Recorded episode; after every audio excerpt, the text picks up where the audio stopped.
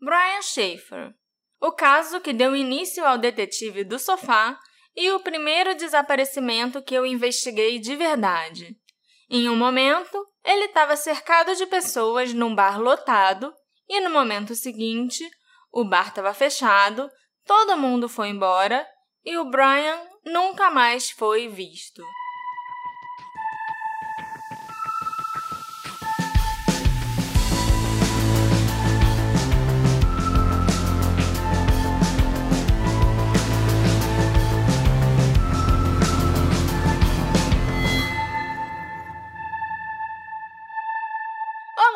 Assistentes! Bem-vindos a esse episódio maravilhoso e icônico do Detetive do Sofá. Eu sou a sua host, Marcela, e hoje nós vamos falar de um caso que é muito especial para mim.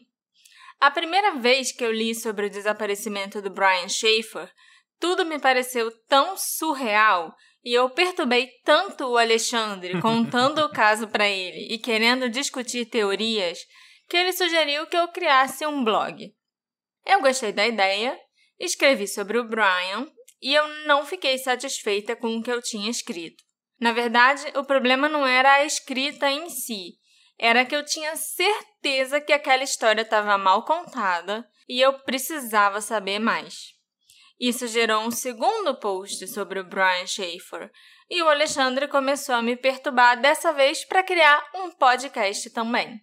Agora eu tô aqui contando tudo que eu descobri sobre o Brian nos últimos dois anos para vocês no meu podcast, que já foi ouvido mais de 100 mil vezes em 52 países diferentes. Uau! Tá feliz, Alexandre? Eu tô muito feliz, Marcela. O caso do Brian Schaefer é um dos desaparecimentos mais misteriosos e um dos mais famosinhos que aparecem em listas de YouTube e tal. É, de tão estranho que ele é, ele chama atenção, né? Mas eu também tô feliz por outro motivo, porque parece que você tem um anúncio para fazer? Tenho sim. Depois de anos de blog e 40 episódios de podcast, eu acho que vocês já conseguiram entender a minha proposta. E eu vou te contar, dá muito trabalho, viu? São muitas horas do meu dia investigando, procurando fontes, falando com as pessoas para trazer esses episódios que vocês têm ouvido. E eu quero me dedicar cada vez mais aos nossos episódios para não só trazer os mistérios aqui para vocês, como quem sabe resolver alguns. Por isso, a gente está oficialmente começando a nossa campanha de financiamento coletivo para quem puder apoiar o Detetive do Sofá e a gente conseguir fazer um podcast ainda melhor para vocês. É, a campanha inicialmente tem o objetivo de primeiro cobrir os gastos que a gente já teve, né? A gente comprou microfone, interface de áudio, eu comprei um curso de como começar um podcast, né? E isso aí já foi, já causou um rombozinho no nosso bolso, que seria legal ser reposto pelo próprio podcast. É, né? é verdade. Daí para frente, a ideia é investir num equipamento melhor, transformar o nosso escritório num estúdio mesmo, que tenha menos eco e que o programa tenha uma qualidade melhor, né? Mas é aquilo, a Marcela, ela gasta muitas horas do tempo dela fazendo os roteiros e seria legal ter um retorno por todo esse trabalho que ela faz aqui, que só eu sei. Você mora comigo, né? E o Detetive do Sofá tem uma enorme equipe por trás dele ah, é?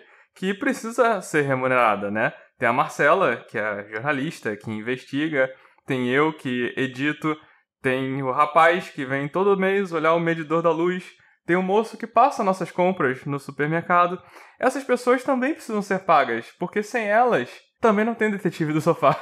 Você é muito, muito bobo. Não, é porque eu, eu perguntei pro Teixeira do Overloader, que eles já fizeram uma campanha bem com bastante sucesso de financiamento coletivo. E eu perguntei, vem cá, você tem alguma dica? Ele falou, olha, é bom você ser honesto com seus ouvintes do porquê que você precisa do dinheiro. Uhum. E no fundo, no fundo, é isso, gente. A gente trabalha nisso, é um trabalho, principalmente pra Marcela, mas a gente tem nossas contas para pagar também, né? Tem. Toda a internet que eu gasto, todos os créditos no Skype, para ficar fazendo ligação Skype, internacional. É, é verdade. Por enquanto, tem duas formas de vocês apoiarem o Detetive do Sofá. A primeira é pelo PicPay. É só procurar Detetive do Sofá, tudo junto, e assinar. A segunda é pelo Orelo mesmo. Quem escuta a gente por lá já viu que tem um botão apoiar e lá você pode colocar um apoio mensal para gente. E quem apoiar a gente com 10 reais ou mais vai ser convidado para fazer parte do nosso grupo secreto. E a gente quer que nesse grupo secreto a gente discuta os nossos casos, tanto antes e depois dos episódios irem ao ar, além de criar nossa comunidadezinha legal de detetives. Então, quem puder contribuir para a gente e nos ajudar a continuar crescendo e melhorando a qualidade do podcast, por favor, procura a gente no PicPay ou na Aurelo. Isso aí, gente. E aí, esse recadinho tá dado. Então, vamos ao episódio? Me senti fazendo propaganda do Criança Esperança. Para doar 10 reais ou mais, entre no site. Brian Randall Schaefer era um estudante de medicina do segundo ano da Ohio State University. Ele foi visto pela última vez em 1 de abril de 2006. Ele foi visto no circuito interno de TV, do lado de fora de um bar chamado Ugly Tuna Saloon, às 1h55 da manhã. Ele tinha 27 anos na época do desaparecimento. Eu tenho pesquisado o desaparecimento do Brian há pelo menos dois anos. Eu acho que não deve ter nenhum comentário, mensagem ou artigo sobre ele na internet que eu não tenha lido. É sério. Esse caso foi a minha primeira obsessão, porque ele parecia estranho e surreal demais, sabe? Como assim uma pessoa entra num bar e nunca mais sai? Inclusive, eu acho até que é por isso que existe tanta coisa sobre o desaparecimento do Brian na internet. Tem muita gente tão obcecada quanto eu por esse caso. Se vocês fizerem uma busca rapidazinha assim no Google, vocês já vão conseguir ler vários artigos, vídeos e achar até outros podcasts contando a história do desaparecimento dele. Não, vídeo tem um monte. E eu lembro que quando você começou a pesquisar isso e você não tinha com quem conversar, você, você falou: faz um favor pra mim, pesquisa o que você puder sobre o Brian Schaefer, só pra eu poder conversar com você a respeito. E foi o que eu fiz. Eu peguei o primeiro vídeo do YouTube, porque é isso que eu sempre faço. E aí ela foi me passando as coisas, me contando. E o resto da história, estamos aqui. Estamos aqui. Mas, apesar de ter tanta coisa sobre o desaparecimento do Brian, quase não tem nada sobre o Brian em si, sabe? Sobre a pessoa que ele era, sobre a vida dele. Tudo que tem aí fora é sobre o dia em que ele sumiu e o que aconteceu desde então. Por isso que uma das primeiras coisas que eu fiz quando eu comecei a escrever sobre o Brian para o blog do Detetive do Sofá foi encontrar amigos e parentes que pudessem me contar mais sobre ele. Não, eu lembro que mais ou menos o que falava sobre ele era aquele padrãozinho. Era um cara com tudo pela frente. Era um cara na faculdade de medicina. Ele tinha uma namorada que amava ele. Ele era perfeito com a vida perfeita. Exatamente. Olha, ele era bonito. E opa. Ele e... era muito muito gato, meu Deus. Então, Desculpa, amor. Então. Pode cortar essa parte se você quiser. Não. Então, e, e, exatamente, eles fazem esse padrão que é o clichê de toda pessoa desaparecida. A pessoa sumiu, mas todos os amigos gostaram. Eles iluminavam o, cada ambiente que entravam. Era a alegria das festas. Então, assim, realmente, como a Marcela falou, não tem muito sobre a vida dele, porque é esse clichê de conversa de pessoas desaparecidas, né? Mas eu sei muito sobre a vida dele agora. Então, conta aí pra gente. O Brian nasceu no dia 11 de fevereiro de 1979, em Baltimore, Ohio. Ele é filho do Randy e da Renee Schaefer e tem um irmão dois anos mais novo chamado Derek. O pai dele era eletricista e a mãe enfermeira. Os Schaefer também têm uma família enorme por parte de pai com muitos tios e primos, e todos se davam super bem, viajavam juntos nas férias e eram muito unidos. O Brian era um ótimo jogador de tênis desde pequeno, e ele se destacou muito no estado de Ohio na adolescência. Ele também começou a se interessar por música quando surgiu o grunge no início dos anos 90, e era muito fã do Nirvana e do Pearl Jam. Quem não é, né? Pelo amor de Deus. Sim. Alexandre não é. Ele, inclusive, tem uma tatuagem do Pearl Jam no braço esquerdo. O Brian ainda aprendeu a tocar guitarra, deixou o cabelo crescer e começou uma banda com os amigos do colégio.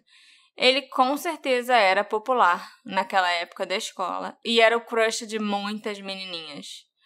A banda dele chegou até a fazer shows em festas, nas casas de amigos e nos bailes da escola, né? Colégio americano sempre tem aqueles bailezinhos. De fim de ano e tal. É. O Brian era um ótimo aluno, além de se destacar no esporte e na música. Ele chegou até numa semifinal do campeonato estadual de tênis, mas aí o treinador disse que ele tinha que cortar aquele cabelo ridículo. E ao invés de cortar o cabelo, o Brian ligou foda-se largou a competição, largou o tênis também e passou a jogar só por hobby. Eu gostei disso. Foi uma jogada interessante. Eu também gostei. Tipo, o que o cabelo influencia no jogo de tênis, sabe? Então, vai tomar uma coisa esse treinador. Perde o seu melhor jogador. Em maio de 97, ele se formou na escola e no mesmo ano o Brian começou a trabalhar num outlet da loja JC Penney. Lá ele conheceu a Shelley e os dois começaram a namorar e entre idas e vindas, eles ficaram juntos por cerca de sete anos. Esse foi o relacionamento mais longo que o Brian já teve. Em agosto de 97, o Brian começou a faculdade na Universidade de Ohio. Ele cursou algumas matérias da área de administração e ciências da computação.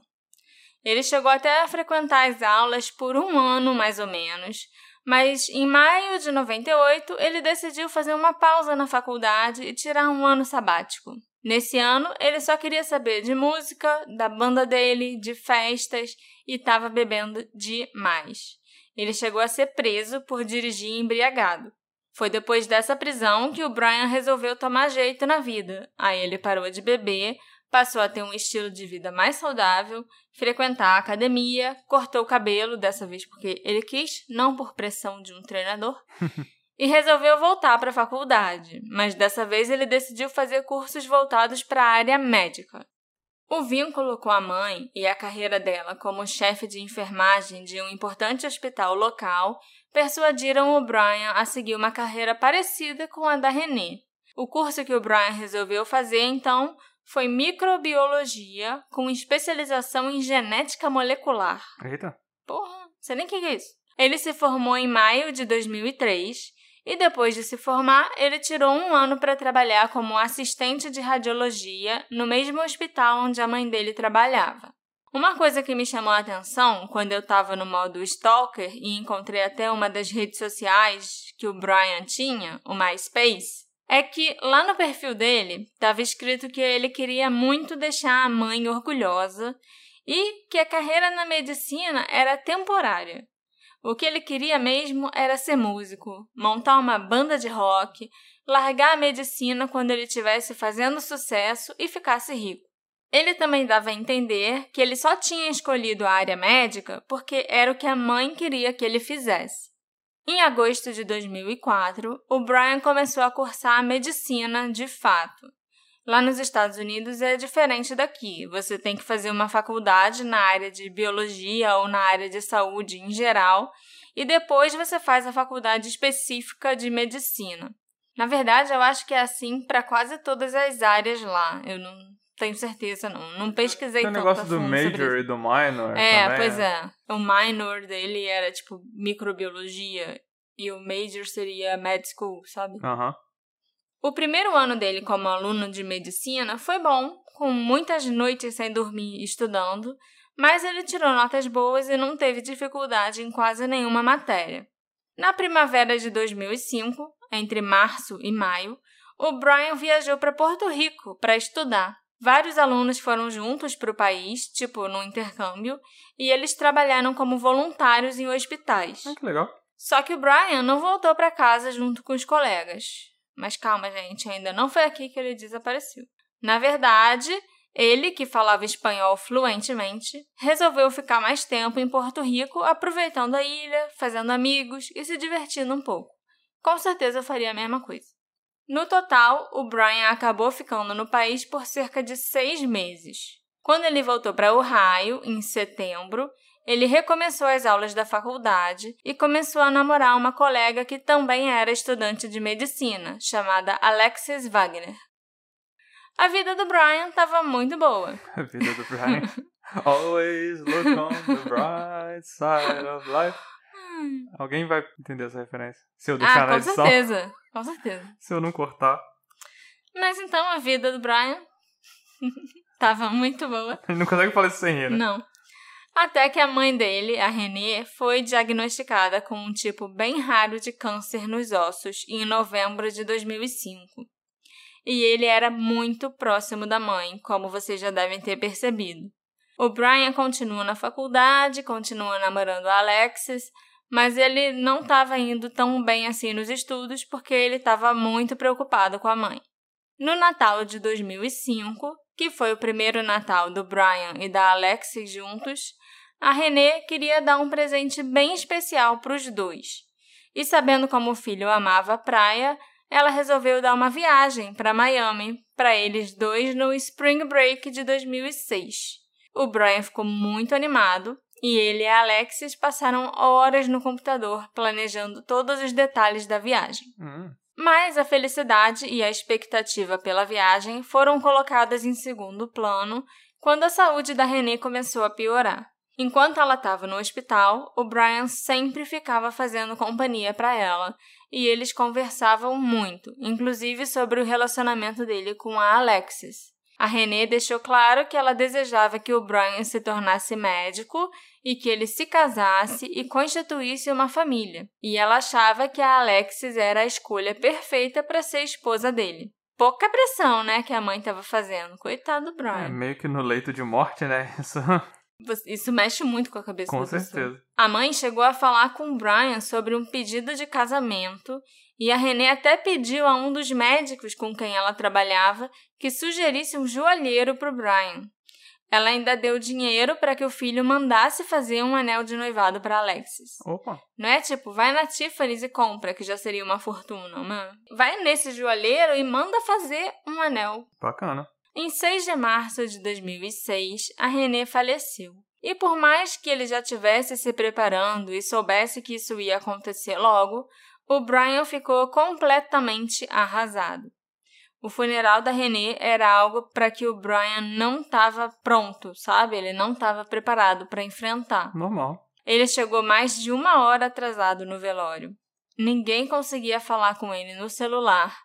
E, quando ele apareceu, dizendo que tinha dormido demais, o pai e o irmão ainda começaram uma briga com ele, no meio do velório. Barraco no balada. Nas três semanas após a morte da mãe, os amigos dizem que o Brian parecia estar lidando bem com a perda dela. Ele continuou frequentando as aulas e começou a se preparar para as provas finais. No dia 17 de março, quando se comemora o St. Patrick's Day, não sei explicar direito o que, que é isso, eu sei que todo mundo usa verde. Tem a ver com o irlandês. É. O Brian se juntou aos seus amigos, incluindo aí o Clint Florence, para as festividades. A Meredith Reed também estava com eles.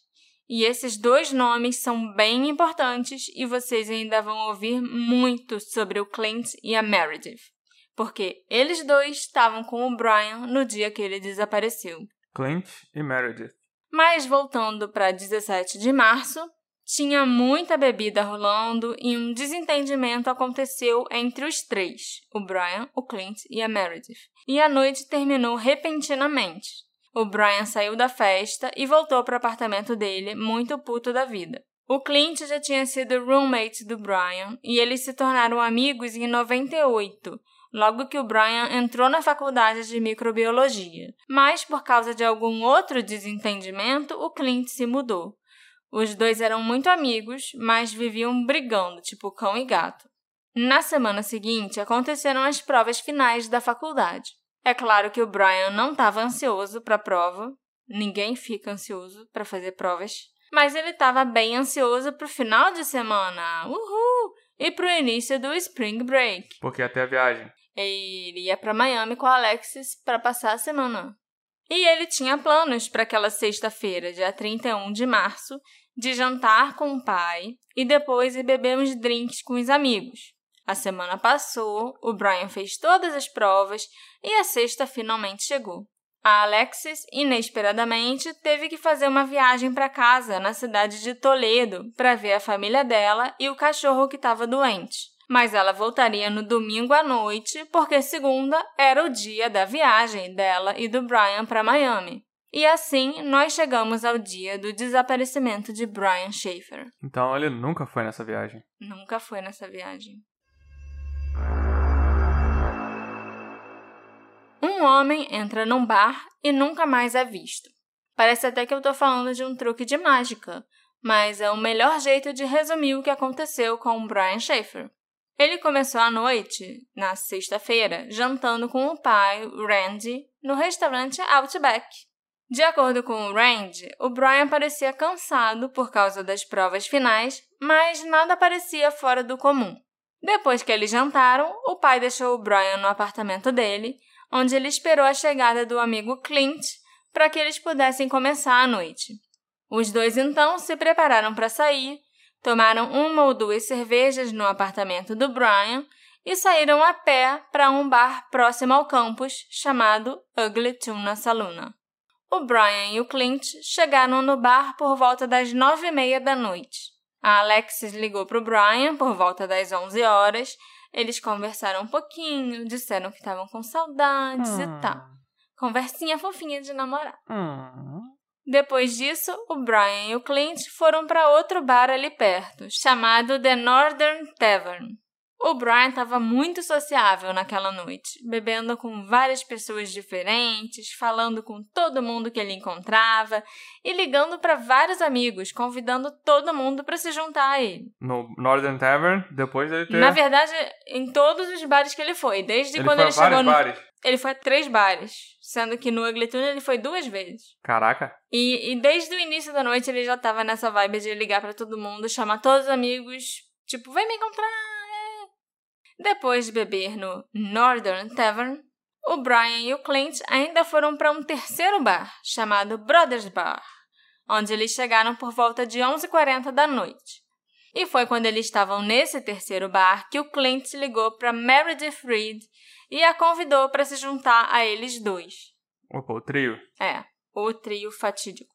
Então, a Meredith se encontrou com eles no Brothers Bar. A Meredith achava que o Brian era muito atraente e ela tinha uma quedinha por ele. Mas o Brian nunca se interessou por ela, não. Pelo jeito, todo mundo tem quedinha por ele. Até você tem quedinha por ele. Você viu a foto dele, amor? Se você tivesse uma quedinha por ele, eu não ia distrair. Porque todo mundo tem uma quedinha por ele. Ele era muito bonito. o Clint, por outro lado, era afim da Meredith sim e já estava tentando ter alguma coisa com ela há um tempinho. Por isso que ele quis chamar a Meredith para se juntar a eles naquela noite. Depois que o Brian desapareceu, a Meredith até começou a sair com o Clint e eles ficaram juntos por alguns meses. Olha eu fazendo fofoca do triângulo amoroso. Não foi um triângulo, né? Ah, pra Meredith, na cabeça dela, devia ser um triângulo. Aham. Uhum. Entendeu? Sim. A Meredith estava de carro e depois de encontrar o Clint e o Brian no Brothers Bar, os três voltaram para o Ugly Tuna, onde o Clint e o Brian tinham começado a noite. Os três podem ser vistos nos vídeos das câmeras de segurança, subindo a escada rolante e entrando no Ugly Tuna Saluna por volta de 1h15 da manhã. É porque a entrada é a escada rolante, né? É, a entrada principal, né, do bar é pela escada rolante, sim. Esse era o quarto programa deles da noite, né? É, na verdade é o quinto do Brian, né? Se a gente parar pra pensar que ele ainda tinha ido jantar com o pai. Quando os três chegaram ao bar, o Clint viu uma conhecida dele, chamada Amber, sentada num banquinho com uma amiga e foi falar com ela. O Clint era assistente de um dos antigos professores da Amber e era assim que eles dois se conheciam. O Clint e a Amber se cumprimentaram e ficaram conversando um pouco. O Brian e a amiga da Amber, que estavam ali junto com os dois, então se apresentaram um ao outro e começaram a conversar também. Onde a Meredith estava nesse momento, eu não sei. Mas nem a Amber, nem a amiga dela, a Brighton, se lembram de terem visto a Meredith com os dois. Quando já era umas 15 para as duas da manhã, a Brighton e a Amber resolveram ir embora. E o Brian disse que ia acompanhar as duas até o carro. Olha que cavalheiro. Uhum. Os três saíram do bar e ficaram um tempo conversando no hall próximo à entrada. 1h55 da manhã do dia 1 de abril de 2006, o Brian e as duas meninas saem do alcance da câmera e vão para um ponto cego. Depois disso, não há mais imagens de Brian Schaefer. Isso dentro do bar ou fora do bar? fora do bar, perto da escada rolante. Porque tinha a escada rolante, aí tinha, né, um hallzinho e a porta do bar. Você falou que ele foi para um ponto cego da câmera depois que ele se despediu das meninas. Sim. Mas essa câmera não pegou ele saindo do bar. Não, não pegou ele descendo para a escada rolante e indo, indo embora. Nunca pegou ele por ali. As duas meninas, a Amber e a Brighton, voltam a aparecer nas imagens 1h58 da manhã, quando elas começam a descer as escadas rolantes para irem embora do bar. E o Brian não foi com elas até o carro como ele tinha dito que faria. Eu conversei com a Brighton e eu perguntei o que tinha acontecido naqueles minutos entre eles irem para o ponto cego e elas irem embora, né? Entre 1h55 e 1h58 da manhã. Uhum. Segundo a Brighton, eles só saíram de onde eles estavam para não atrapalhar a passagem. Tipo, foram andando por um cantinho, sem nem perceber, saírem da linha de visão da câmera. Uhum. Eles ficaram conversando. Aí a Brighton entrou no Ugly Tuna de novo para ir ao banheiro rapidinho. E o Brian continuou ali no mesmo lugar, esperando a Brighton voltar com a Amber. Então ela voltou e os três se despediram. Quando as duas saíram do local e andaram em direção às escadas rolantes, a Brighton disse que o Brian estava parado quase em frente à porta do bar, no mesmo lugar onde eles três tinham ficado conversando mesmo. E ele não falou o que ele faria depois que elas fossem embora. Ele só se despediu e ficou olhando as duas saírem e descerem pela escada rolante. A Brighton também me disse que não aconteceu nada de suspeito naquela noite, que ele não disse nada de estranho e também não tinha gente esquisita assim por perto nem nada, nada anormal que ela tenha notado. Dois minutos depois que as meninas vão embora pela escada rolante, exatamente às duas da manhã, o Clint e a Meredith também podem ser vistos na câmera descendo as mesmas escadas que a Amber e a Brighton tinham descido. Os dois pegaram o carro da Meredith e foram embora. O Brian não estava com eles. Então a Amber e a Brighton foram as últimas pessoas a ver o Brian vivo. Isso. Antes deles dois irem embora, a Meredith usou o telefone do Clint para ligar para o Brian, mas ele não atendeu. Ela então deixou uma mensagem perguntando onde ele estava e dizendo que eles estavam indo embora. Na entrevista que o Clint deu para a polícia, ele afirmou que o Brian fazia muito isso, tipo, saía com eles, assim, com os amigos, mas acabava encontrando outras pessoas, ia fazer outras coisas, ou então sumia, assim, com outros amigos Dava e tal. perdidos. É, aí ele presumiu exatamente isso, que ele tinha levado um perdido do Brian. O que não seria anormal de acontecer. Não chama atenção. Não. O Clint também disse que depois que ele falou com a Amber, quando ele chegou no bar, ele e o Brian e a Meredith tomaram um shot, deram uma circulada pelo bar, sentaram num lugar legal e o Brian disse que ia falar com a banda e simplesmente não voltou. E eles não ouviram mais. A Meredith disse a mesma coisa, que o Brian disse que ia falar com alguém e nunca mais voltou. A gente sabe que provavelmente essa pessoa com quem ele foi falar, não sei se ele realmente foi falar com a banda ou não, mas a gente sabe que ele foi falar com a Brighton Uhum. e acompanhou ela até ali a saída, o hallzinho de entrada do Ugly Tuna Saloon, Junto com a Amber. junto com a Amber. O Clint estava trabalhando para o professor da Amber, né, como eu já falei, e como esse professor estava viajando, ele pediu ao Clint que tomasse conta da casa dele em Clintonville, que fica a cerca de meia hora de Columbus, Ohio. Foi para casa do professor que a Meredith e o Clint foram quando eles saíram do bar, e foi lá que os dois passaram a noite. Hum. Acho que não rolou nada ainda nesse dia, não. Mas o cliente foi pra Clintonville. É. Eu achei isso engraçado também. No sábado, por volta de 11 da manhã, a Meredith levou o Clint até o prédio do Brian, para o Clint pegar o carro dele, que tinha ficado no estacionamento na noite anterior.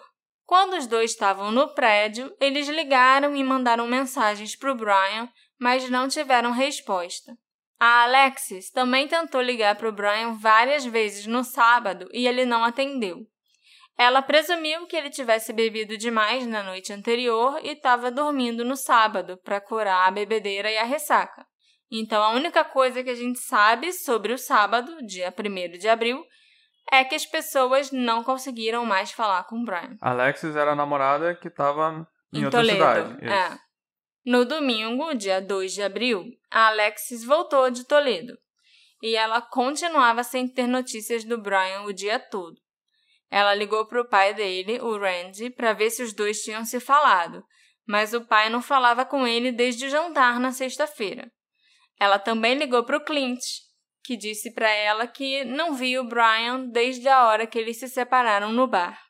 Quando a Alexis chegou em Columbus, ela foi direto para o apartamento do Brian e descobriu que ele não estava lá, mas também não tinha nada fora do comum.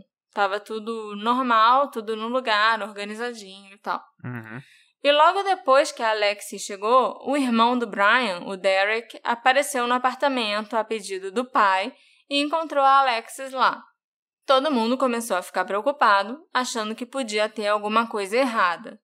Mas eles só tiveram certeza no dia seguinte, segunda-feira de manhã, porque o Brian não apareceu no aeroporto para pegar o avião para Miami com a Alexis. Ela ficou esperando e ele não apareceu e nem ligou para dar notícias. O pai dele, o Randy, então, foi até a polícia e fez o registro de ocorrência do desaparecimento de Brian Schiffer. A polícia começou as buscas pelo Brian no Ugly Tuna Saluna, o bar onde ele foi visto pela última vez.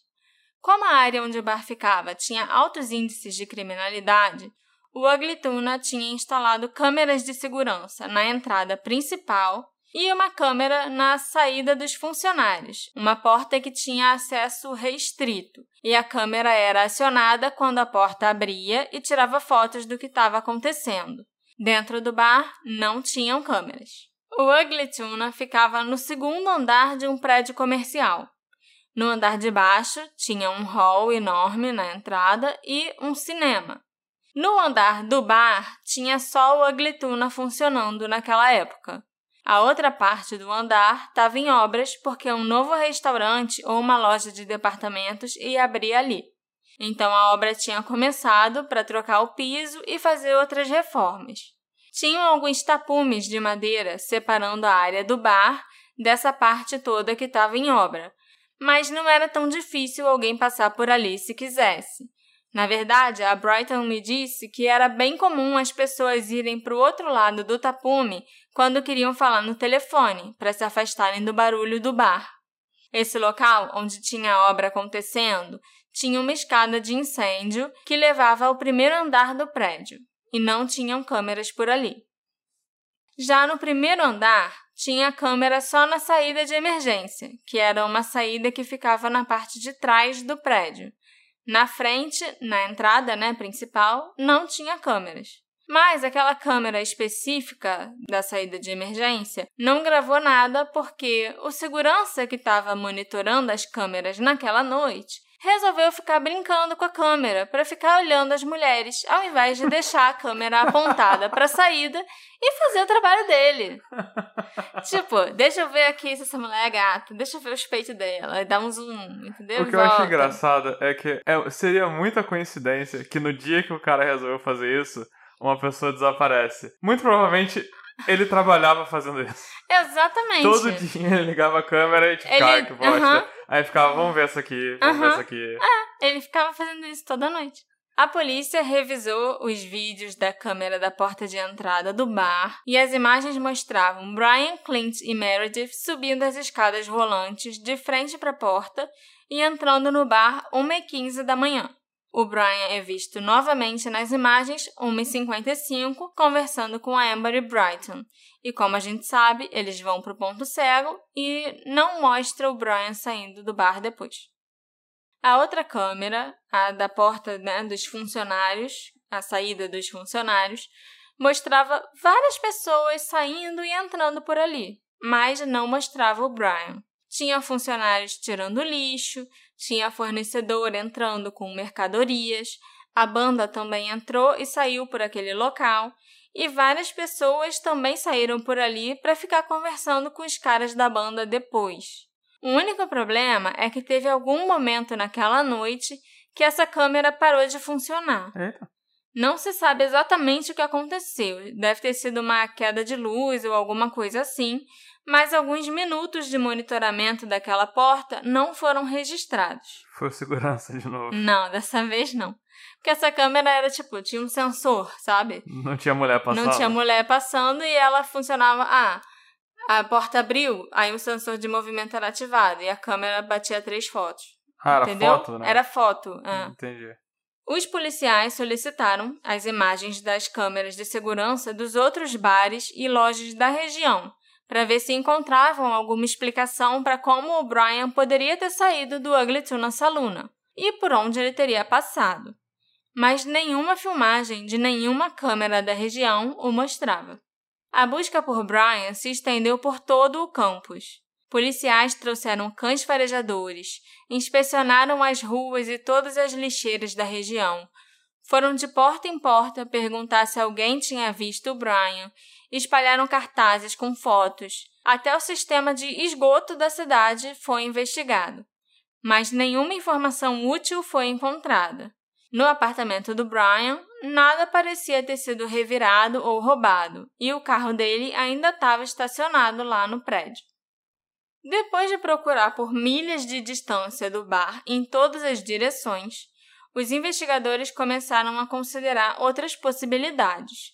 Como a mãe dele tinha falecido há menos de um mês, foi especulado que ele poderia ter partido por vontade própria, para se afastar e ficar de luto, em paz e sozinho. Mas não ia ser pego por nenhuma câmera? Pois é, é estranho Ah, isso, não é mesmo assim? Não tem que pensar, pensa alguma coisa. É, todos que viram Brian naquela noite, incluindo seu pai, foram chamados para testemunhar e fazer testes do polígrafo. A Meredith Reed e o Randy Schaefer passaram nos testes, assim como outras pessoas que tiveram contato com o Brian. O amigo Clint Florence, no entanto, se recusou a fazer o teste, seguindo o conselho do advogado dele. Muita gente acha que isso torna o Clint um suspeito, mas teste do polígrafo é a maior furada, gente. Nunca façam o teste do polígrafo. Qualquer advogado, inclusive, vai te aconselhar a não fazer o polígrafo se a polícia sugerir isso. Eu não, vou falar pra fazer. É. Já é- eu já acho que já é clichê falar pra não fazer teste do polígrafo. Aham. Eu quero ser diferentão, eu vou falar, faz sim. Aí Acredite, fode teu cliente. acredite nos seus sonhos. Fala a Nossa. verdade, acredite nos seus sonhos. Nossa. Você tá dando um péssimo exemplo aqui, amor. Um péssimo exemplo. o que eu acho realmente estranho e que deixa assim um ar de suspeita pairando sobre o Clint é que depois dessa ocasião, em que a polícia pediu para ele passar pelo polígrafo, ele contratou o advogado, se recusou a fazer o teste e ele nunca mais falou a respeito do desaparecimento do Brian Com ninguém. com ninguém. Ele não deu mais nenhuma entrevista e nem com a própria polícia ele falou mais. O advogado dele diz até hoje que ele já contou tudo o que ele sabia, então não tem por que ele ser questionado novamente. E isso sim é esquisito pra mim, né? Já que os dois eram supostamente grandes amigos e já tinham sido até colegas de apartamento. E aí você simplesmente se fecha e diz que não vai conversar e não vai mais falar com ninguém. É, geralmente, se é o teu grande amigo, você vai ajudar, procurar, você vai correr atrás, né? Então, É, com é um comportamento que chama bastante atenção. E como é um caso famoso, muita gente suspeita do Clint. Principalmente por causa do polígrafo. Mas a minha suspeita não é nem por causa do polígrafo, é pelo comportamento dele mesmo. É, ele nunca mais falou sobre o caso, não, não parece Não. que se empenhou em descobrir o que aconteceu com ele. Não, nem né? um pouco. Comigo ele não quis falar. Eu mandei e-mail pro advogado dele. Porque eu não consegui o e-mail dele, né? Aham. Mas aí eu mandei pro advogado dele. Mas aí o advogado me mandou uma resposta lá falando que não, ele não fala sobre isso e ele não tinha nenhuma declaração a dar, nem por meio do próprio advogado, e blá blá blá blá blá blá. Muito menos pra uma jornalista brasileira. Ai, que horror. Não, ele não falou isso não. Aí eu ia ficar com muita raiva. A polícia diz que o Clint nunca foi considerado uma pessoa de interesse nesse caso. Ele só é a suspeita dos detetives da internet mesmo. Mas vocês vão se surpreender quando souberem quem foi a primeira pessoa de interesse da polícia nesse caso. Foi o pai do Brian, Randy Schaefer. Segundo John Hurst, um investigador responsável pelo caso do Brian, o Randy mandou cancelar os cartões de crédito dele logo que o Brian sumiu. E isso foi muito suspeito para a polícia, porque todo mundo sabe que uma das formas mais fáceis de rastrear alguém desaparecido é através do cartão de crédito ou de débito. Quando a polícia entrou no caso, na segunda-feira, essa possibilidade já não existia mais. Depois disso, o Randy se submeteu ao polígrafo e o seu paradeiro na noite do desaparecimento do filho foi verificado. A polícia concluiu que não tinha por que suspeitar do Randy, que ele só tinha feito besteira mesmo. Não, e o cartão de crédito é bom porque se alguém roubou, Sim. se alguém ficou, era, era um jeito de Exatamente. correr atrás, né? Mas segunda de manhã, o Brian não apareceu no aeroporto, o Randy achou que tinha alguma coisa errada. Enquanto ele estava indo para a delegacia, ele já ligou para o cartão de crédito e mandou cancelar. Meu Deus, ok. A Alexis continuou ligando para o celular do Brian toda noite por meses após o desaparecimento e sempre caía direto na caixa postal. Mas uma noite, em setembro de 2006, o telefone chamou três vezes. Eita. Ela ficou eufórica, porque era a primeira vez que isso acontecia. Ela ligou para o pai do Brian, para o irmão dela, para os amigos, e por dois dias, direto, o telefone ficou chamando até ir para a caixa postal. Ah, chamou três vezes, mas nada aconteceu. Caiu depois. Caiu depois, ninguém atendeu. Foi pra caixa postal. Para a caixa postal. Mas isso não aconteceu só dessa vez, porque todo mundo que ligava, o pai do Brian ligava, o irmão do Brian, o irmão da Alexis, os amigos, todo mundo ligava e o telefone chamava, chamava, chamava e ia para a caixa postal. Uhum. Sendo que antes disso, desde a da noite que ele desapareceu, quando a Meredith tentou ligar ainda dentro do Ugly Tuna, ia direto para a caixa postal, entendeu? Nem chamava. Isso foi cinco meses depois, né? Cinco meses depois. A polícia e a companhia telefônica jogaram um balde de água fria na Alexis e em todo mundo, né?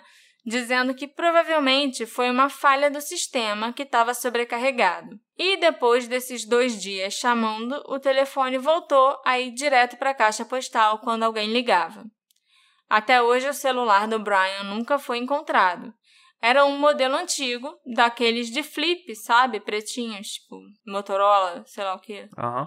E ele não tinha GPS. Ah, É um telefone de 2006, né? Não era smartphone, Ma- não era iPhone. mas em 2006 os telefones já tinham GPS. Os modelos novos que estavam saindo naquele ano já Ah, tá, tinham tá, tá. GPS, entendeu? O modelo do celular do Brian não tinha. Mas a gente vai falar com mais detalhes sobre o celular do Brian e as comunicações das torres com o aparelho telefônico mais tarde, calma. Ok. A polícia recebeu muitas pistas, mas nenhuma resultou em descobertas. Foram investigados possíveis avistamentos de Brian no Michigan, no Texas e até na Suécia. O Randy Schaefer, que tinha perdido a esposa em março e depois o filho ainda sumiu em abril, coitado. Se você contar, em um mês ele perdeu duas pessoas, Sim. basicamente. Ele continuou as buscas do- pelo filho por conta própria e contratou um detetive particular chamado Don Corbett. O Randy também consultou videntes, e um deles disse que o corpo do Brian estava na água, próximo a um pier ou uma ponte. O vidente disse isso? O vidente disse isso. Ok. O Randy, então, junto com o Derek, irmão do Brian, e um grupo grande de familiares e voluntários e amigos, passou muito tempo fazendo buscas nas margens do rio Olentangy, que flui pela cidade de Columbus, mas nada foi encontrado. Em setembro de 2008, o Randy faleceu num acidente muito bizarro, quando uma árvore caiu e o acertou fatalmente no próprio quintal dele. Tinha acontecido uma tempestade na cidade e tinha até um alerta de furacão rolando, então as pessoas tinham que ficar dentro de casa e se proteger. Mas quando ele achou que a chuva tinha diminuído e o perigo tinha passado, o Randy foi lá fora para ver o quadro de luz, trocar um fusível e ver os danos que a tempestade tinha feito. Enquanto ele estava lá no quintal, eu acho que ele estava pegando o gerador na garagem para levá-la para dentro, uma árvore caiu em cima dele e ele morreu. Meu Deus. Como não era para as pessoas saírem de casa por causa dos alertas, ele só foi encontrado morto no dia seguinte.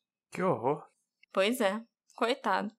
Eu achei que ele ia morrer, tipo, levando um choque, um raio, alguma coisa assim, né? Porque Tempestade. você não pode. É, não pode mexer em eletricidade no meio do temporal. E, tipo, ah, um alerta de furacão. Às vezes ele também pode ter sido levado pelo furacão, vai saber. Mas o coitado teve uma morte meio boba, né? Meio idiota. Sim. Eu morro de medo de ter uma morte idiota. Você sabe disso, né, amor? Sim.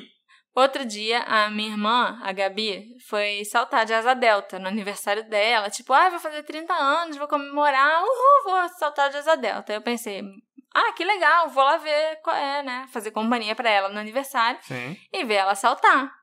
Aí eu fui, mas aí a gente chegou lá em cima.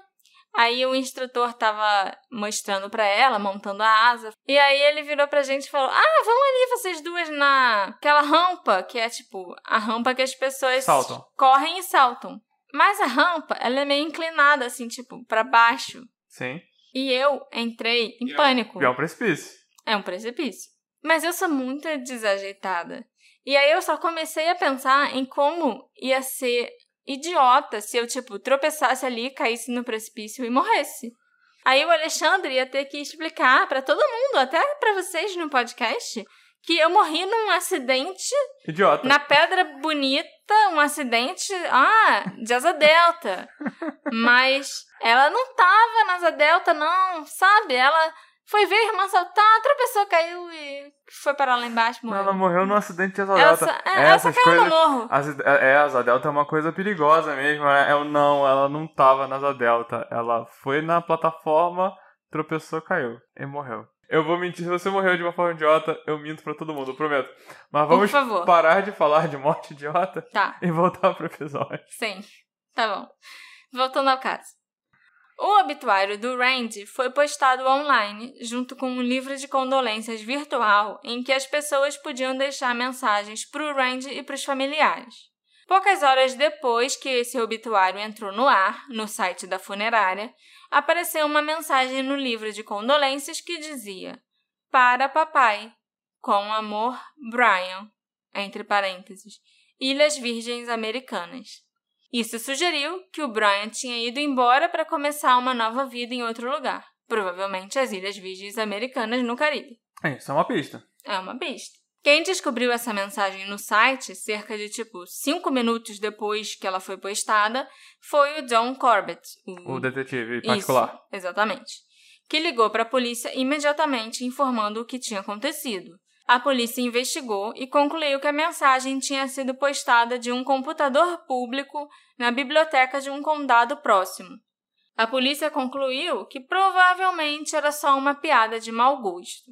Essa biblioteca não tinha câmeras de segurança, então até hoje a gente não sabe quem esteve lá para postar essa mensagem. Então essa pista não deu em nada. E Não. provavelmente foi alguém de sacanagem. É, Já tava famoso o desaparecimento do Brian nessa altura? não. Tava famoso em Ohio. Não, sim, sim. mas não estava famoso nacionalmente, muito menos internacionalmente, entendeu? Uhum.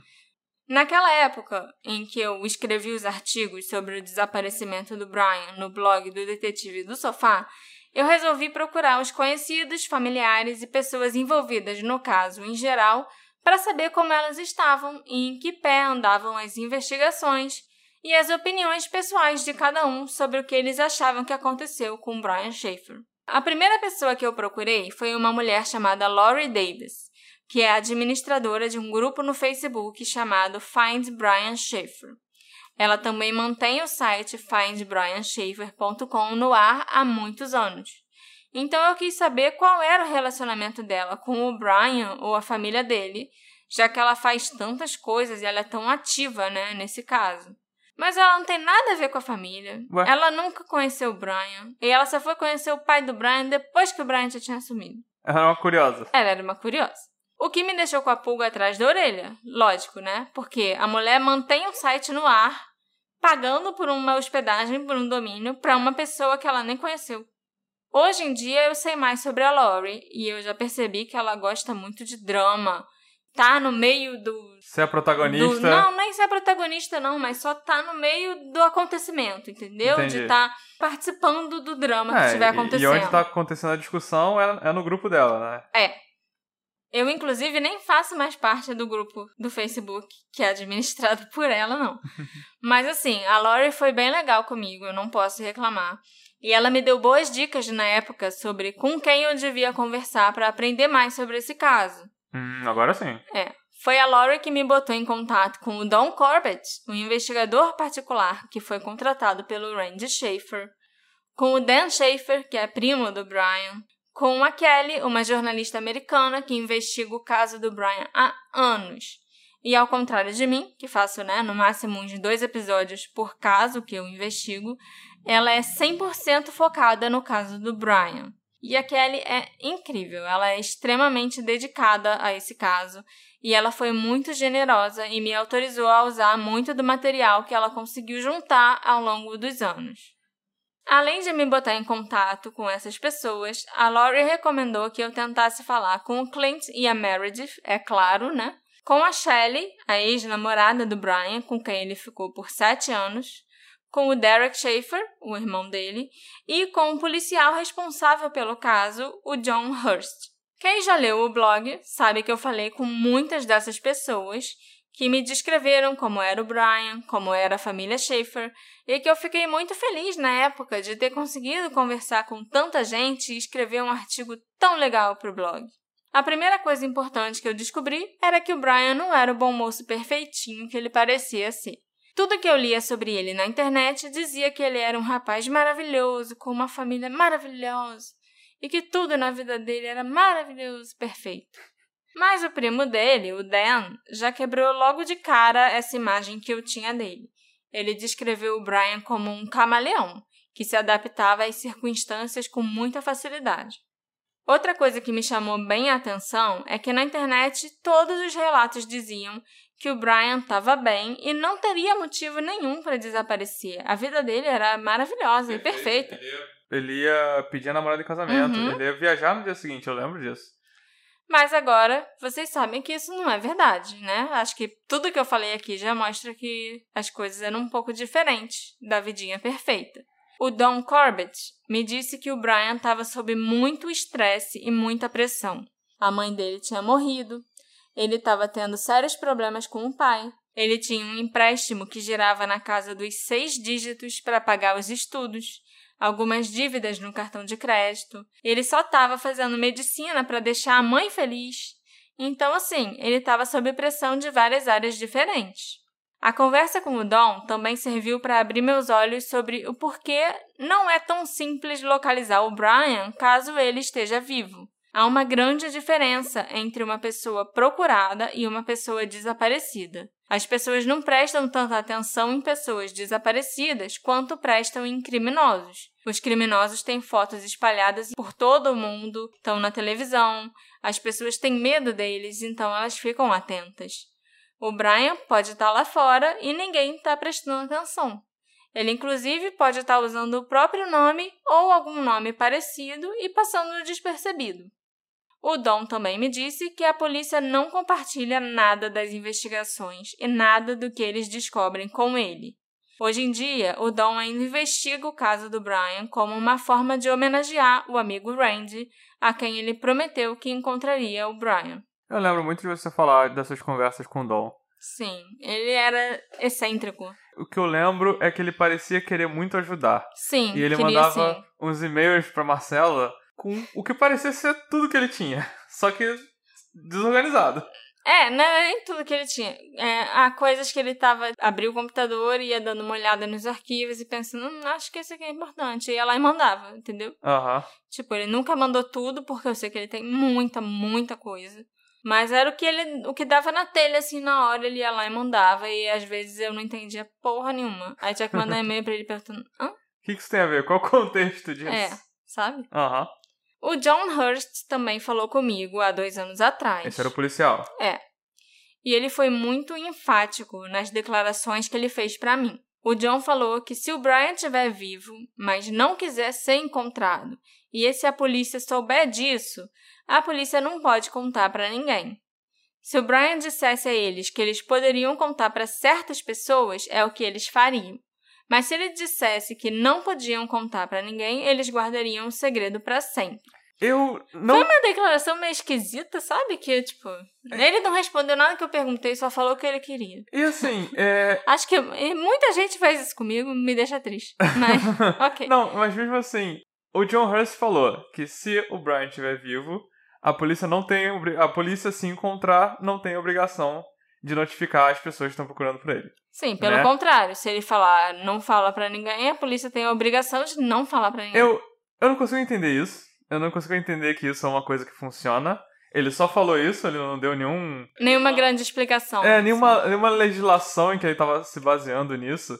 É, falou, não, porque ele tem o direito de sumir e tal. E, por exemplo, se fosse uma criança, com certeza isso não, não faz sentido. Não, a criança não É, teria esse direito de escolher. Se fosse embora, alguém que sabe? tá fugindo de uma dívida, a mesma coisa, sabe? Sim, mas a questão, e isso eu perguntei pro Dom sobre essa fala do John Hurst.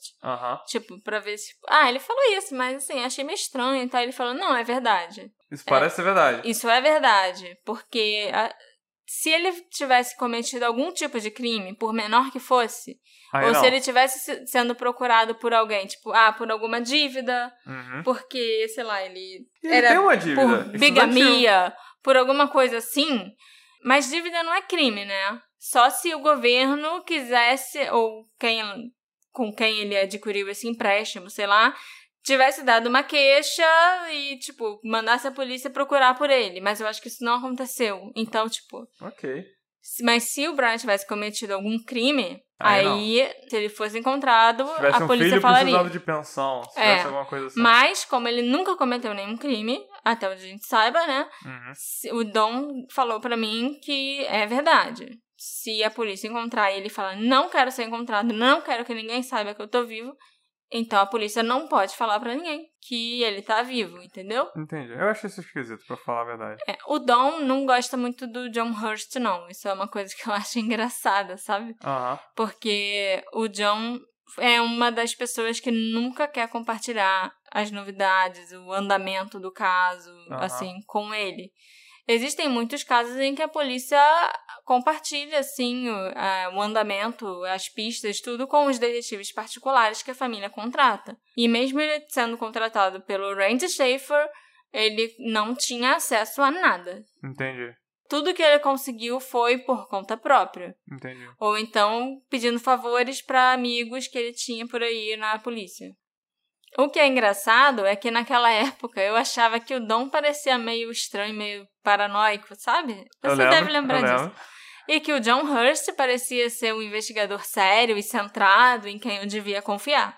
Hoje em dia, a minha opinião mudou completamente. É lógico que isso aconteceu porque eu descobri muita coisa nova que eu ainda vou compartilhar com vocês.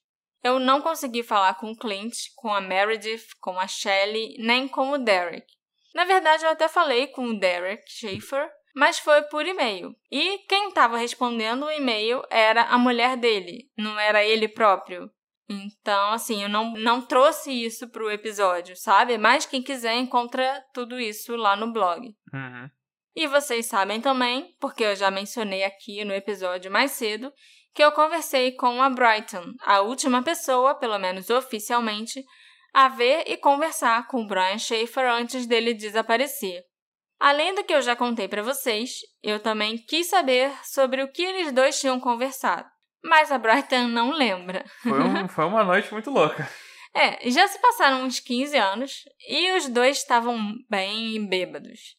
A Brighton só lembra que eles flertaram bastante, que eles ficaram se provocando, que ele deu beijo no pescoço dela e ela deu o número do telefone dela pra ele. Lembrando que ele tinha namorada, tá? Coisa muito feia. Mas ninguém resistia ao Brian Schaefer. Mas era ele que tava fazendo isso. Pô, ele tava dando em cima da mulher. A Brighton ainda vai ser muito importante mais pra frente, porque ela trabalha na AT&T, a uma operadora bem famosa de celulares lá nos Estados Unidos, e foi ela quem me explicou como funciona a comunicação dos telefones com as torres, o que a gente chama de ping, né? É, quem, quem é ligado no True Crime também Sim. já tem uma noção básica do É. que. dos pings que a Aham. gente fala. E ela foi bem legal ao me explicar muitas coisas que eu não sabia e que vão ser muito importantes nesse caso. E agora eu vou falar para vocês quais são as principais teorias espalhadas na internet sobre o desaparecimento do Brian Schaefer. Adoro a parte de teorias. A primeira delas é que o Brian saiu do bar no fim da noite sem ser notado e foi vítima de um crime ou acidente seguido de ocultação de cadáver enquanto ele ia para casa. O Clint disse no depoimento que o Brian ia conversar com a banda. O bar estava fechando Talvez o staff tenha fechado a porta principal quando pensaram que todos os clientes já tinham saído, sem perceber que o Brian ainda estava lá dentro. Talvez ele realmente tenha ido conversar com a banda e ficou lá até depois que o bar fechou. Aí ele pode ter saído com a banda ou com os funcionários do bar pela porta de serviço e foi caminhando para casa sozinho quando ele encontrou um possível criminoso. Isso naquele momento que a câmera parou de funcionar? Sim. Ou até no meio de um monte de gente da banda e ninguém reparou que ele estava ali, né? Uhum. A segunda teoria envolve o suposto Smiley Face Killer. Em tradução literal, é o assassino da carinha feliz. Olha só que fofo. Oh, muito fofo. Corpos de jovens universitários Não tão brancos. fofo. Parou de ficar fofo rápido. Corpos de jovens universitários brancos do sexo masculino foram encontrados afogados em rios ou lagos após uma noite de bebedeira. Essas vítimas foram encontradas em 11 estados diferentes, a maioria no meio oeste, especialmente Minnesota e Wisconsin. Acredita-se que esses homens não se afogaram por acidente, e sim que foram afogados por um ou vários serial killers, que deixava sua marca em formato de uma carinha sorridente, né? Um emoji da carinha sorridente. Em uma pichação próxima ao corpo, como em uma pedra, uma árvore ou até no chão. Essa teoria é desacreditada por vários policiais e por agências de investigação, porque as mortes ocorreram em lugares muito diversos e também porque, né, a carinha feliz é uma coisa muito comum que qualquer um sabe desenhar por aí. Tem carinha feliz em todas as paredes do Rio de Janeiro. Então, peraí, os policiais, eles- não é que eles não acreditam que esse seja o caso do Brian Schaefer. Eles não acreditam que exista. Que exista o, o Smiley Face Killer. Ok. Entendeu? Aham. Houve muita pesquisa e muita investigação envolvida nessa teoria, mas nunca teve nenhuma evidência que esse assassino seja real. E também não é plausível que o Brian esteja na categoria de vítimas do Smiley Face Killer, vide que seu corpo nunca foi encontrado, muito menos na água e com uma carinha sorridente do lado. Mas o vidente falou que o corpo dele tava na água. Então eu acho que. Será que o vidente é o Smiley Face Killer? Eu só acho que bate. A terceira teoria é que o Brian desapareceu de propósito para começar uma vida nova em algum outro lugar. Os investigadores nunca encontraram nenhuma sugestão de crime durante as investigações. E também nunca houve nenhuma atividade no celular do Brian e nenhuma movimentação nas contas bancárias e cartões de crédito após ou no dia do desaparecimento. Se alguém quisesse começar uma vida nova, eu acho que a pessoa precisaria de dinheiro, pelo menos. Então ele tem que ter planejado isso com muita antecedência e muito bem planejado para não ter sido descoberto, sabe? E ele tava bebaço Ele é, ele bebeu pra caramba em quatro bares. pra fazer um desaparecimento premeditado. Não, e ao mesmo tempo, eu posso estar errado, mas quando a gente vê esse comportamento da pessoa que some, mas você não consegue mais ver esse tipo de movimentação financeira, de telefone, é, geralmente quer dizer que ela não tá aí pra usar eles. É. Mas tem aquele lance do telefone que chamou em setembro, Uhum. cinco meses depois. Sim. A gente não sabe o que foi aquilo, né? Dizem Aham. que foi um, um, Uma sei falha. lá, uma falha, mas não sei, vai que não foi. E o cartão de crédito, nem se ele quisesse muito, ele ia poder usar, porque o pai dele foi lá e cancelou na hora. Mas realmente, as contas bancárias dele nunca foram mexidas, não. Uhum. E tinha um saldo, você sabe? Tinha, tinha, tinha uma graninha. E ele sacou antes, tipo, pra mostrar que. Nada, nenhuma quantia que fosse grande pra chamar a atenção da Pra polícia, não. justificar que ele teria sumido. Não. A quarta teoria é que o Brian teria passado pelos tapumes de madeira e acabou indo parar na construção ao lado do bar Ugly Tuna Saloon. Nessa construção tem muita gente que acha que ele pode ter caído num buraco e morrido. Sempre tem essa teoria, adoro. É, Em todos os casos. E o buraco teria sido coberto de cimento posteriormente. É até possível que, estando muito bêbado, o Brian possa ter pensado que seria mais rápido ir embora passando pela construção. Mas se ele tivesse caído num buraco, os operários teriam encontrado o corpo antes de jogar cimento. Sendo que a gente nem sabe se tinha um buraco lá, porque estavam trocando o piso Amor, do segundo andar. Não era. mas você tem que sei lá. entender que tem uma construção. Se tem uma construção, quer dizer que pode ter um corpo que foi acimentado na construção. Na parede, Na parede. Ah, não. Na parede, no chão. no chão. Entendeu? Então, assim, é, eu acho interessante porque sempre, Sempre tem tem a teoria. da construção, como É. você falou. Os pedreiros, eles não olham o buraco que eles vão Não. encher de cimento. Não, os pedreiros não olham nada. Os pedreiros E só vai e faz. O Brian tava tão bêbado, foi uma cena de, de filme e, e uma morte idiota, como a gente falou mais cedo. Ah, Ele tava tão bêbado que ele foi cambaleando, passou pelo tapume e foi cambaleando. Aí ele, sem querer, na, na mesmo lance que ele tropeçou, ele ligou a betoneira, que jogou cimento pro buraco, e ele caiu de cara.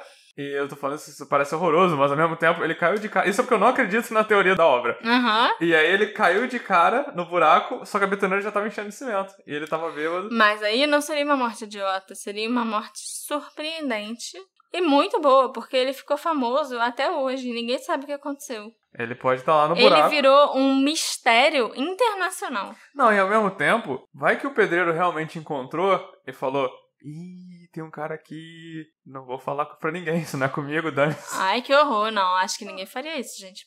E a quinta teoria é mais macabra e diz que o Brian morreu acidentalmente dentro do bar e o Steph, preocupado com possíveis processos e investigações, teria removido o corpo do local, escondido e saído pela saída dos funcionários, se livrado do cadáver. Talvez teria até desligado a câmera dessa saída. É, ela teve uma falhazinha assim de alguns minutos. Uhum. E essa teoria é apoiada pelo fato do Brian nunca ter sido visto nas imagens de nenhuma câmera saindo do bar. O problema dessa teoria é que um grupo médio ou grande de pessoas não consegue guardar um segredo desses. Quantos empregados estavam fechando o bar aquela noite? Se algo assim acontecesse, uma das pessoas não ia aguentar e ia ter comentado com algum conhecido, ou teria até ido à polícia para falar o que aconteceu, ou feito uma denúncia anônima. Alguém ia fazer fofoca. Entendi. Por isso que segredo é uma coisa que você guarda só pra você. Se você tem um segredo, você não conta pra ninguém, nem pro seu marido. Ok. Concordo. Segredo é seu e de mais ninguém. Também há quem acredite que o corpo do Brian ainda tá no bar, tá escondido em alguma parede ou no encanamento ou alguma coisa assim. Eu inventei. Qual, qual dessas teorias que faz mais sucesso na internet, você sabe? Ah, que ele morreu, saiu do bar e acabou morrendo de algum jeito, Do lado de fora do bar. do lado de Mas fora. mesmo sem ter sido pego em alguma câmera. É. Entendi. As pessoas ficam muito divididas entre ele morreu ou ele fugiu e, sei lá, foi embora. Ligou, Ligou foda-se. foda-se, foi embora. Entendi. Eu acho que são essas duas, sim, que são as mais populares. Agora, as- quando você vai falar de, ah, Brian deve estar morto. Aí que já tem uma gama muito ampla de teorias e discussões sobre como ele teria morrido e tal. Eu dei várias possibilidades aqui, mas existem até outras, gente. Eu só falei Uhum. as mais famosas. Entendi. Entendi. Marcelo, eu quero saber uma coisa de você agora. Hum. Você acha que eu atuei bem? Hum. Você acha que eu fiz bem o papel de uma pessoa que não sabe o que aconteceu com o Brian Schaefer? Acho que sim. Você fez umas perguntas, ficou curioso e tal, falando bastante assim ao longo do caso. Acho que você fingiu bem. Será que eu enganei os ouvintes? Acho que sim. É. Será que eles vão ficar chateados? É, porque assim, gente, eu sei o que aconteceu com o Brian Schaefer. E vocês sabem por que, que eu sei o que Você aconteceu? é muito metido. Porque a Marcela descobriu e ela me contou. Óbvio que essa ia ser a resposta. Não, sou eu que ia descobrir o que aconteceu, né? A Marcela, gente, ela tá sentada em cima desse segredo. Por quanto tempo? Mais de um ano? Uma, um ano e pouco. Tem um ano e pouco que a Marcela sabe o que aconteceu com o Brian Schaefer. E por isso, esse episódio vai ter uma segunda parte, que vai ser lançado na semana que vem, contando tudo que a Marcela descobriu. Inclusive, quem quiser um spoiler, é só ouvir o final daquele episódio que a gente fez lá atrás, sobre Elisa Lam, o nosso bate-papo no sofá número 1, lembra? Uhum, lembro. No final daquele episódio, eu falo uma parada meio nada a ver, meio solta, E, e tem a ver com o Brian Schaefer. então, se vocês quiserem um, um, spoiler mais ou menos, voltem naquele, no final daquele episódio. E quem quiser ouvir mais cedo o que, que a Marcela descobriu sobre o que aconteceu com o Brian Schaefer, assim que eu terminar a edição do segundo episódio, eu vou disponibilizar para os nossos apoiadores, para o nosso grupo de detetives, e eles vão saber mais cedo o que aconteceu com o Brian Schaefer. E essa vai ser uma das vantagens de apoiar a gente, receber os episódios assim que eu termino de editar e a Marcela aprovar, eu vou soltar para todo mundo que estiver apoiando a gente. Você é muito metido. Você chega tipo, eu sei o que aconteceu com o Brian Schaefer. Não, é... Tipo, pá, e é tal. É, é, muito, é muito engraçado isso. Parece até que foi você que descobriu, que foi você que investigou. Oh, que foi. Eu sei. tipo, vai lá e pá, entendeu? Foi você e me contou. E é uma coisa que poucas pessoas no mundo sabem. eu sou uma delas. E pros meus amigos também, porque eu contei pros meus amigos, porque eu gosto de contar que minha noiva é foda e ela descobriu uma parada aí e que, meu Deus, eu explodi cabeça. Eu tenho certeza que vocês vão amar a segunda parte desse caso, porque ela é cheia de reviravoltas e revelações. Enquanto isso, apareçam nas nossas redes sociais, arroba detetive do sofá, e me digam se vocês já conheciam esse caso, se já tinham lido os dois posts no blog e o que vocês esperam da nossa segunda parte. Esse episódio tem um agradecimento especial à Ana Clara Trematori e à Paula Franco, que já apoiaram o podcast pela Aurelo sem a gente nem pedir. Eu fiquei com o coração quentinho quando eu vi que o detetive do sofá tinha apoiadores. Então, façam como elas duas e considerem apoiar o detetive do sofá na Aurelo ou no PicPay, que aí eu mando um beijo para você também. A gente ainda se encontra nessa investigação. Tchau, tchau. Tchau, tchau. Você é muito mentira, amor. Por quê? Deu pra perceber como você estava esperando para falar isso aqui no podcast. eu sei, quase gritou, eu sei. Sabe uma coisa que eu já fiz? Eu já fiz, eu já cheguei em posts de pessoas que botaram até no grupo do Facebook, aquele grupo do do Crimes Reais lá, aquele uhum. grupo que eu saí porque eu tá, era maluco. Uhum. É, aí tipo, Brian, vocês conhecem o caso do Brian Schaefer? Eu já botei lá. Eu sei o que aconteceu com o Brian Schaefer. E o que, que a pessoa, alguém comentou? Alguém perguntou o quê? Aí eu falei, não posso falar, porque um dia eu vou fazer um podcast contando. Mas acredita em mim, eu sei o que aconteceu com o Brian Schaefer. Ai, meu Deus. Eu já fiz isso também no TikTok. Apareceu alguém falando sobre o Brian Schaefer no TikTok, aí eu comentei. Eu sei o que aconteceu com o Brian Schaefer. Meu Deus. Mas isso céu. tudo é orgulho de você, meu amor. Você que é foda e descobriu. Eu só tava lá e fiquei sabendo. E contei pra algumas pessoas. E agora, nossos ouvintes vão ficar sabendo também.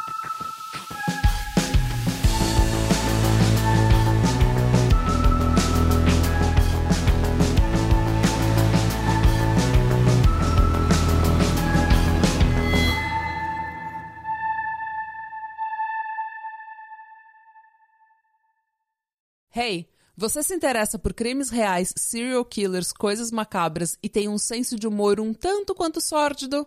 Se sim, você não está sozinho. Se você precisa de um lugar recheado de pessoas como você, venha conhecer o podcast Pátria Amada Criminal. Todas as semanas tentamos entender o pior da humanidade. Nesse processo a gente ri, chora, fica brava, fofoca, porque afinal de contas é assim que a gente fala quando está entre amigos. Suas novas melhores amigas trevosas estão aqui no Pátria Amada Criminal.